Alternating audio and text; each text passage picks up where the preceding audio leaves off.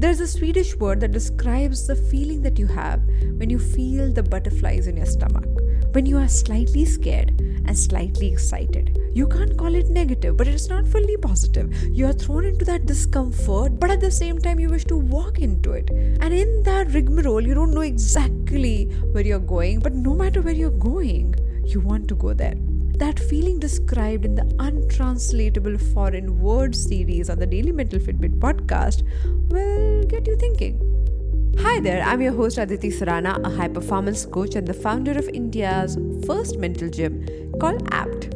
I welcome you to Daily Mental Fitbit, a podcast where you learn simple, practical, effective tools and hacks to be mentally and emotionally fit. The word is Resfeber R E S F E B E R, or Resfeber, as some people call it. The meaning is that uncomfortably beautiful feeling that you have when you're about to do something that you have no clue about, but at the same time you're excited about. Most people feel this way when they are on the adventure sport journey.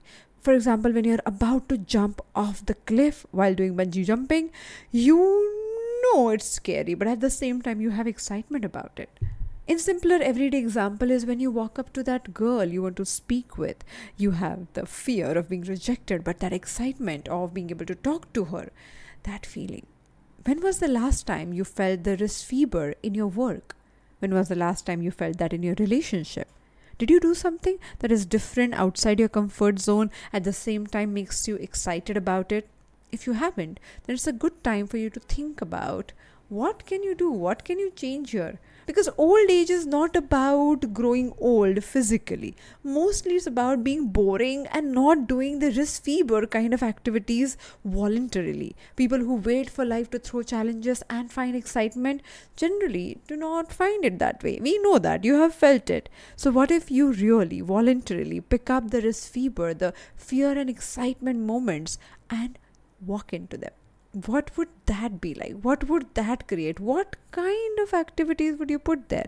Okay, let's do one thing. This week, find at least one activity where you're gonna walk into the Resfeber mode. For me, this week the activity is going back to school to IIM Bangalore, and I am sitting in these classrooms and listening to professors. And I don't remember last time when I got to do this. So I always wanted to go back to school, and I thought one day I would do it. But here I am, actually doing it right now. Resfeber all over again. Instead of being the speaker, I'm a student learning from these phenomenal professors, and this fills my heart with fear and excitement at the same time. What's yours? More such conversations on Daily Mental Fitbit to claim your mental fitness right away. Thank you so much for joining me today on Daily Mental Fitbit. If you think you want to take your journey with your mental fitness to the next level, then check out India's first mental gym called APT. The website is aptmentalgym.com. I'll see you tomorrow with one more episode.